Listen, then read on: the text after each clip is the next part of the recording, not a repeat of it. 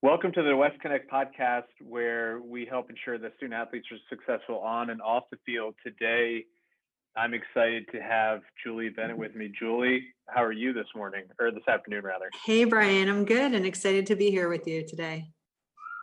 Awesome. Um, I don't know when this is going to go live, but your part of the world just experienced a pretty significant blizzard. So thank you for uh, continuing to stay on calendar and carve out some time for us in your busy. Of course. Um, so maybe start out um, kind of uh, a little bit about where you're from originally, how you found yourself to Wesley, and I always find that intriguing how people kind of land at at at Wes um, and what led them to to choose the school. Yeah, so I, I grew up in Long Island, um, played a, a couple different sports in high school, but basketball was my favorite. So I knew I wanted to try to play basketball in college. Um, started looking at a, a lot of Division three schools and did a couple visits to visit programs and, and the teams. And although there were, you know, quite a few, schools I loved and had really great visits at, it, Wesleyan definitely stood out. I think primarily I could see myself there for four years you know, it wasn't just the type of place where you'd go and party your freshman year and then get a little tired of that.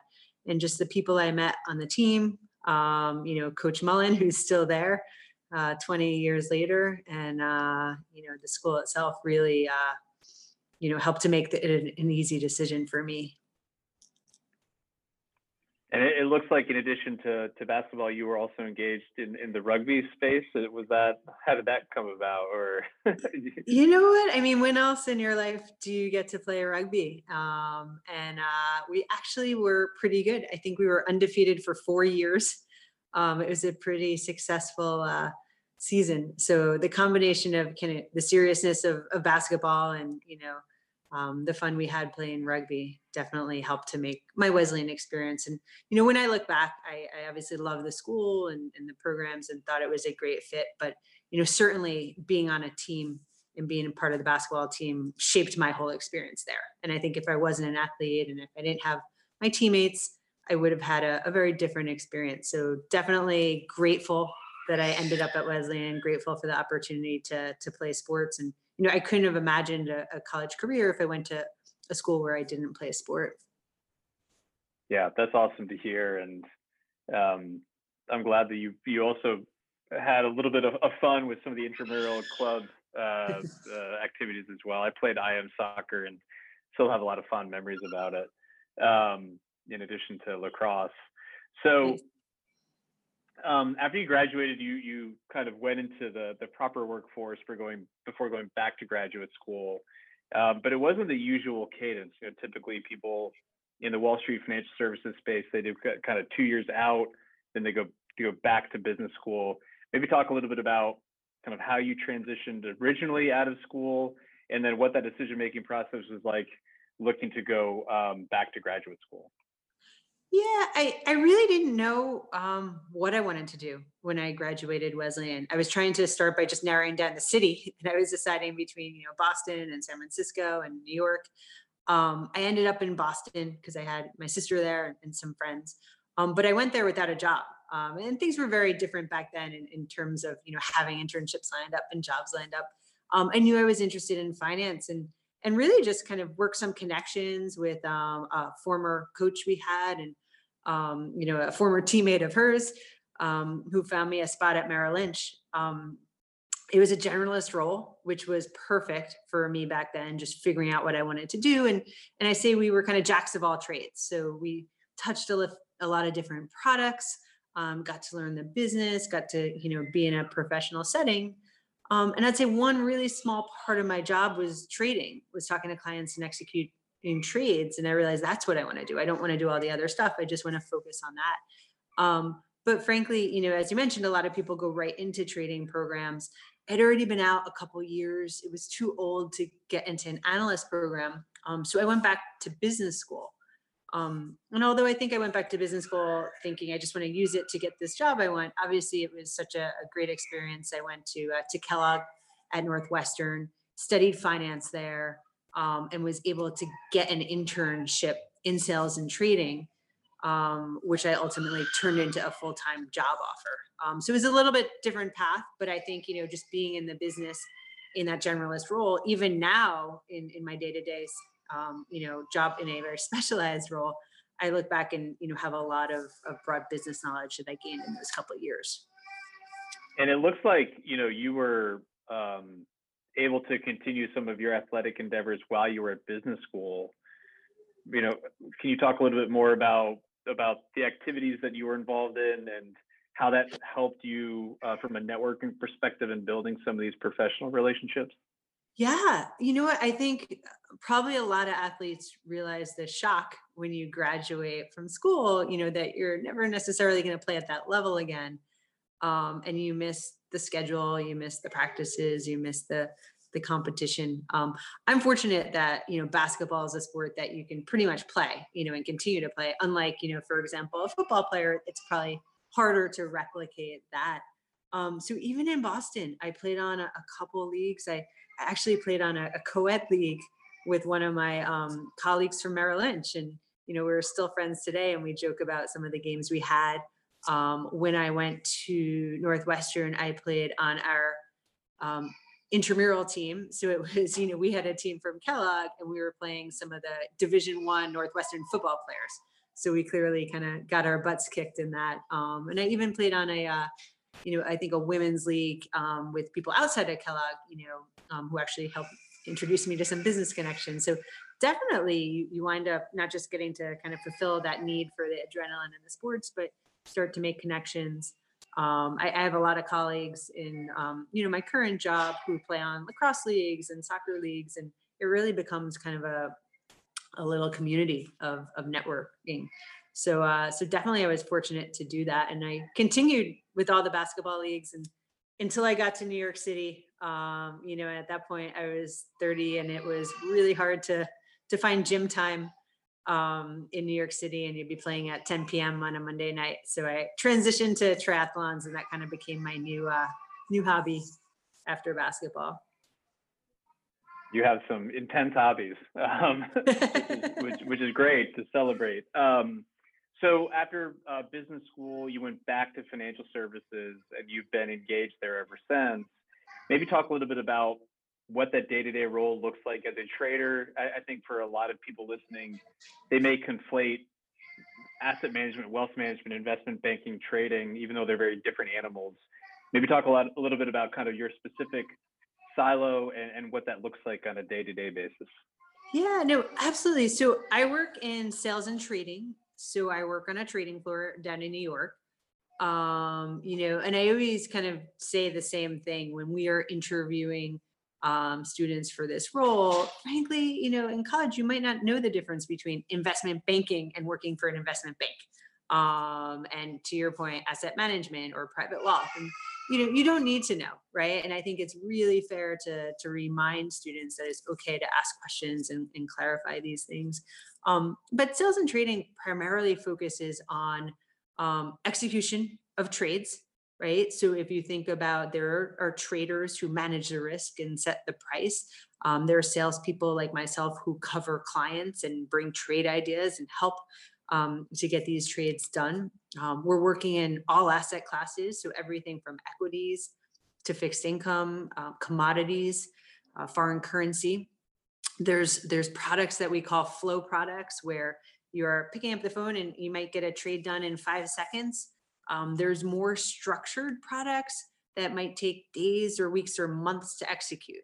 So what I always say, kind of like every sport, right? There's not a desk for everyone, and when we say desk, it's it's really a department, if you will. Um, you know, because people have different skill sets and different interests and different personalities. You might be more quantitative and feel comfortable on a, a slower moving product or desk. Uh, you might like the fast paced nature of it. Um, so that's why I love, you know, sales and trading and, and that opportunity to, to be client facing, to be in such an interesting product and to get to see so many different areas of the firm. Um, in, in particular, I sit on um, an equity derivatives desk. So I run a small desk that covers our clients for equity derivatives and structured products. Uh, and it's true, and I, I, say this frequently when I'm, you know, in, interviewing people and, and you know telling them my story. Is I've been in this seat almost 15 years. I literally learn something new every day, um, which is crazy to think. Um, but if it's whether it's a new product, a new idea, a new regulation, a new tax law, in this environment, especially in finance, it's it's so fast changing and and uh, you know interesting. So you really kind of have to be on top of your game, and and you know you can never sit there and, and rest because just like in sports, someone's gonna you know learn more than you and, and pass you by. So you always have to be on your toes. And it might just be anecdotal, but in my experience and in my mind, and especially with my peer group and network, especially within the lacrosse community, it seems like they a lot of athletes gravitate towards working a trading desk or working in your group. What is it do you think about the role in the day to day that's appealing um, for you know that subsector of the population that that we are you know actively trying to engage in through this podcast? You know what? I think a lot of it's you know the adrenaline so it's very fast paced. You're always doing something new. There's always a little bit of risk. You can't make a mistake. Um, I remember one of the uh, the younger students I was mentoring in his first or second year on the job. He was talking about one of the rotations he went through, and he was saying, you know, I love it, but I don't really get that pit in my stomach like you do the day before a game. You're kind of nervous, you're anxious, and I think that's something we all like. You know, if I came into work and it, it wasn't um challenging or if it didn't you know give me that pit in my stomach and you know have me kind of worried and, and making sure i'm on my toes then it'd probably be boring and i wouldn't be doing it so many years later. But the fact that every day is new um you're, you're always on your toes you're always you know kind of um, just making sure everything's right it, it keeps you busy and it, it keeps you really i think you know thriving in this environment so there's definitely the pressure there's the fast paced aspect of it. You know you need to be able to interact with people uh, you know if you if you don't like talking to people. Um there's probably you know you might have a hard time adjusting in a role like this. Um you know i also talk about attention to detail right? That's really important in our world. Um so a lot of the qualities that i think help make athletes thrive are really applicable to uh to our role as well and um you also have been very involved on the recruitment side of it, or you know, you've interviewed a lot of folks. And I know on the pre-call we talked through this. Would love to just learn a little bit more about how you elevated to that role, and obviously any kind of actionable advice that you can give people that might be interested in the space about how to prep the right way or think through that interview process um, would be great to hear. Yeah. Um, so I pretty much got involved in recruiting since day one. I actually really love it. You know, it started out as simply just kind of mentoring some of the new students. Um, then I became involved in the recruiting team. Then I started doing the interviews. Um, it's a little like being on a sport in that if you're a senior member on that sport, you kind of mentor and, and take the junior members under your wing. So the fact that in a job like mine, there's always a new class of people coming in from college. There's just always tons of eager people who are willing to learn. Um, so it makes it a really nice environment for mentoring and, and coaching. Um, in terms of the recruiting, I kind of have a, a, few things that I think are really obvious after doing this for so long, but sometimes people don't necessarily think of that. Um, the first thing I would say is everything on your resume is fair game. It sounds really obvious, um, but you'd be surprised I think people are trying to, you know, make themselves impressive, make their resume look good. They probably put something on there that's a little bit marginal. Um, we're going to ask you about everything on your resume. We have a, a funny story where someone put, you know, they're fluent in Russian. Coincidentally, my uh, my colleague is also fluent in Russian, so we wound up switching the rest of the interview to Russian. Unfortunately, he was able to do that, um, but if he wasn't able to, that would have basically ended his chances, right? And is it, you know, a trade-off? Is it worth it to put something on there that probably won't really help you that much? Um, but if you're not able to back it up, it definitely can hurt you. Um, you know, if you put that you are, you know, um, an expert in derivatives and went to a derivatives bootcamp, we're going to ask you a lot of derivatives questions. If you didn't have that on your resume at this stage in your in your life, we wouldn't expect you to know that. So I would just tell people to walk through their resume, know everything that's on there, know how to talk about it, know how to express it, and just make sure it's all accurate. Um, another little tip I think for the interview is you want to come prepared with questions, but you also want to come prepared doing your homework. Um, so there's kind of a fine line. I, I think obviously it's it's not very um, positive to show up and say, okay, my question is, tell me what your company does and, and tell me all about, um, you know, the role or, or this this career, right? Because that kind of shows that you didn't do any homework. But I think if you're able to ask good questions and say, for example, I was reading on your website or I read an article about X, Y, Z. Can you tell me more? Um, so I would just say, come prepared with some good questions. You never want to be asked, do you have any questions and say, no, I'm all set, right? That's a bad reflection. Um, but you definitely need to do your homework, know who you're talking to, know the company, um, you know, and, and, and, you know, be prepared to speak about that. And another kind of question, because we've had a lot of financial services folks on here, athletes tend to gravitate towards that space.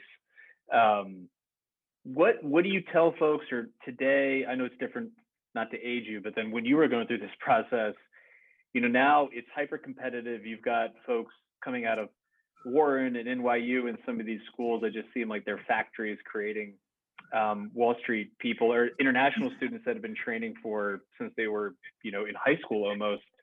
Um, what do you tell, you know, somebody who's maybe later to the game, um, how to think through that from a framework perspective and differentiate themselves and manage through that intensity of, of, of the competition when you're dealing with some of those folks that have been working for 10 plus years on this? Yeah, I mean, I know it's always intimidating because, you know, on these days we do see people with two, three financial internships on their resume. Um, I joke that I, I probably worked at a deli and a basketball camp, so it was very different 20 years ago um, with now compared to how, how people feel they need to be. Um, but I could say, at least from my perspective, and, and, and you know, when I'm doing interviews, I would rather have someone who worked at a restaurant and can tell me the best story of why they're the best employee and how hard they worked and you know and, and translate that to why they'll do well in this role versus someone who has a couple of token internships and really can't you know articulate them well. So although it's nice to have those i definitely wouldn't sweat it. Um, it's a hard job environment uh, you know especially with covid. I, I think a lot of people probably in the past summer did not necessarily get the internships they wanted so I wouldn't sweat that too much. I would just make the most of the experiences you have and really kind of sell those. Um, and the other thing about, you know, you mentioned Wharton, I get asked a lot in the, um, you know, recruiting process and, and when people end up um, working as well, you know, well, am I going to do okay if I went to Wesleyan or if I went to a NESCAC school? Um, and the answer is from my perspective, it's not just that you'll do okay, you'll probably do even better. Um, you know, those students who have the the you know strong finance backgrounds, they might be ahead of you for the first couple weeks, but you're going to catch up really quickly. The X's and O's you're going to learn on the job anyway. Um, but I think the the intangibles and coming from a liberal arts background and you know being well versed in a lot of subjects and being able to critically think and being able to interact with people that's what's going to you know help you thrive so so i do believe not only are you just as good coming from a liberal arts school you're probably more suited more suited um, more versatile and and well rounded Yeah, I, would echo that from the commercial real estate perspective. I can, you can find some finance folks, you know, then you can learn them up, but you can't teach somebody from scratch how to think critically or speak cogently or write comprehensively. Those are those are harder and longer skills um, to to learn up on. So definitely, I think that's useful. I've kind of got a two part question. One is, and you've alluded to this. Obviously, we're in the middle of of COVID. We're going on a year, close to a year now. Um, what is the current state of play for recruiting and hiring? And if students are graduating, this is February. So if they're graduating this spring, what does that state of play look like? Um, any advice for them? Um, you know, I know things are really up in the air, especially in the city and in the Northeast. So Yeah, I mean, first of all, when you think of the current state of recruiting, one thing that really stands out and um, is frankly just surprising to me is how early things are moving. So, for example, a lot of firms now are interviewing sophomores for internships after their junior year. So, definitely the trends are things are moving early. So, I would tell people just to start thinking about what they want to do. Um, you might think I'm going to go through four years of Wesleyan and then figure it out, but you really do have to start thinking earlier. Um, I think when COVID hit last uh, March or February or March, a lot of the firms didn't know what to do and, and spent a couple months trying to figure it out. Um, the good news is, from what I can tell, it's been figured out, right? So we never would have envisioned virtual internships. We did it. We had probably over a hundred um, students intern at my firm this past summer, and we were able to accommodate them and have a pretty robust, fulfilling um, internship all done virtually. It included networking, and it included lunch and learns, it included, you know, technical skills. And I think if that continues, and if it's another round of virtual interview or virtual internships, if it's you know full-time students starting their jobs virtually, um, it's been done. You know, it's been done for the past year, and I think a lot of firms are are adapting. And you know, hopefully this will still this this will be temporary, and we'll be back full time soon. But you know, I could say there was a, a new person on my desk. I've never had to train someone virtually, right? It's an apprenticeship business. I'm used to saying, pull up a chair and, and you know, watch over my shoulder. But we got it done. It was a little bit more formal. Um, we had a, a more formal training plan to make sure nothing slips through the cracks. Um, and just know everyone's kind of in the same boat, whether you're starting out with your career, whether you've been there 20 years, we're all trying to navigate this kind of new virtual world. And do you think, and we're we're prognosticating here, which is always a little bit dangerous but fun. Do you think some of these changes and shifts will be permanent moving forward? You know, it, it depends on the industry. Um, so I think there's definitely a lot of industries that are going to say we don't need office space anymore. Um, a lot's going to be virtual. We can do it from home. We could do it cheaper. Um, when I think of my industry and I think of sales and trading, it's an in-person, you know, business. So I would say we are going to come back. It'll be different, you know, maybe for the better. Maybe there's a little bit more flexibility. Maybe people are able to work one day from home if they want later in their careers. Um, but I think that you can't replicate the same environment of a trading floor of being able to, you know, get up and, and walk to the next row and tap someone on the shoulder when you really need something. So I do think that, you know, as soon as it allows, we will start to come back. We'll still be in person, but it might be just a, a slightly new normal um, you know, maybe the good news is we don't have to, you know, get on a plane and go to California on a red eye for just one meeting, right? We can take that meeting over Zoom. Um, but I think for kind of the, you know, face to face stuff, um, you're still going to see people in the office. Yeah, I would, as somebody who used to travel a lot, I think that would be a positive development. Yeah, some good things are coming out of this. Go to fly to Richmond to have lunch with somebody. Um, so uh, we're kind of wrapping up here, but any other big kind of advice or words of wisdom that you would give to, to current students who are considering a profession within the financial services industry as a whole and some of the things that maybe you wish you knew when you were a freshman or sophomore early on in your Wesleyan career? Yeah, no, absolutely. My biggest recommendation, Brian, is to leverage your network.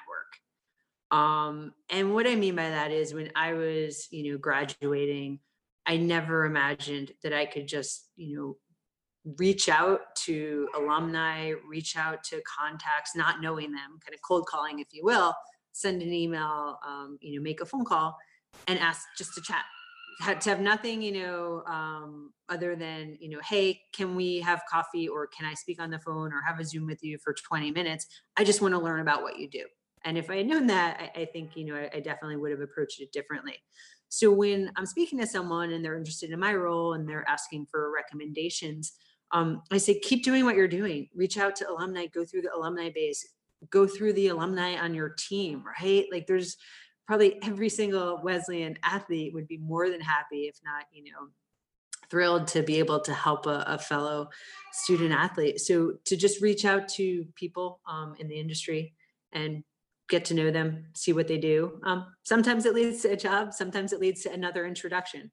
Uh, but there's really nothing to lose. And I think that's the best way to figure out what's the difference, once again, between investment banking and asset management and sales and trading. And, you know, and that probably applies to everything outside of finance too, is to tap that network. Yeah, we hear that sentiment echoed often of, you know, put yourself out there a little bit. You know, the worst thing that happen is, is somebody doesn't respond, right? Um, very rarely when it's going to be a Wesleyan to Wesleyan, especially an athlete alumni connection? Are they just going to straight up say no? I mean, people are going to find time. It might just be a matter of finding that time on the calendar, but um, definitely leverage the network. Um, Absolutely. And one thing I'd add is sometimes your network is actually there on campus. So if you're a freshman, you're a sophomore, um, there's probably a junior and a senior who were in your shoes recently. They might have done the internship you want. Um, so look around there and, and, you know, just getting a coffee with someone on campus might be just as valuable too. yeah, I think I, I very much underestimated how powerful my own cohort and vintage class was in terms of staying in touch with them. And one of the cool things about this podcast is reconnecting me with a lot of people that are doing super interesting things. So I definitely encourage people to keep tabs. And it's much easier now, frankly, than when you and I were at school with social media and some of the the directories that we So much easier to send an email than make a cold call, right? yeah, it's hard. It was hard. I mean, I was I was pre Facebook, so di- people kind of scattered to the wind. It's a little easier to track them down now. Um, well, Julie, thank you so much for taking the time on a blizzard afternoon when you are are a very busy individual, but you've kind of teed yourself up here. But I always ask if people are interested in connecting with you or learning more about what your industry or your um, your job focus. Is it okay if they kind of reach out um, directly? I would love it. And if it's not even sales and trading they're interested in, I always say, you know, through a couple degrees of separation, I probably can get them to the right person. So please, you know, feel free to to reach out. I'm always happy to talk to a, a friendly Wesleyan face. Awesome. Thank you, Julie. Really appreciate it. Take care. Good luck uh, shoveling yourself out. Yeah, thank you, Brian. This is awesome what you're doing with your podcast. So really appreciate uh, being included on this one and, and thanks. Cool. Thank you. Sure. Bye.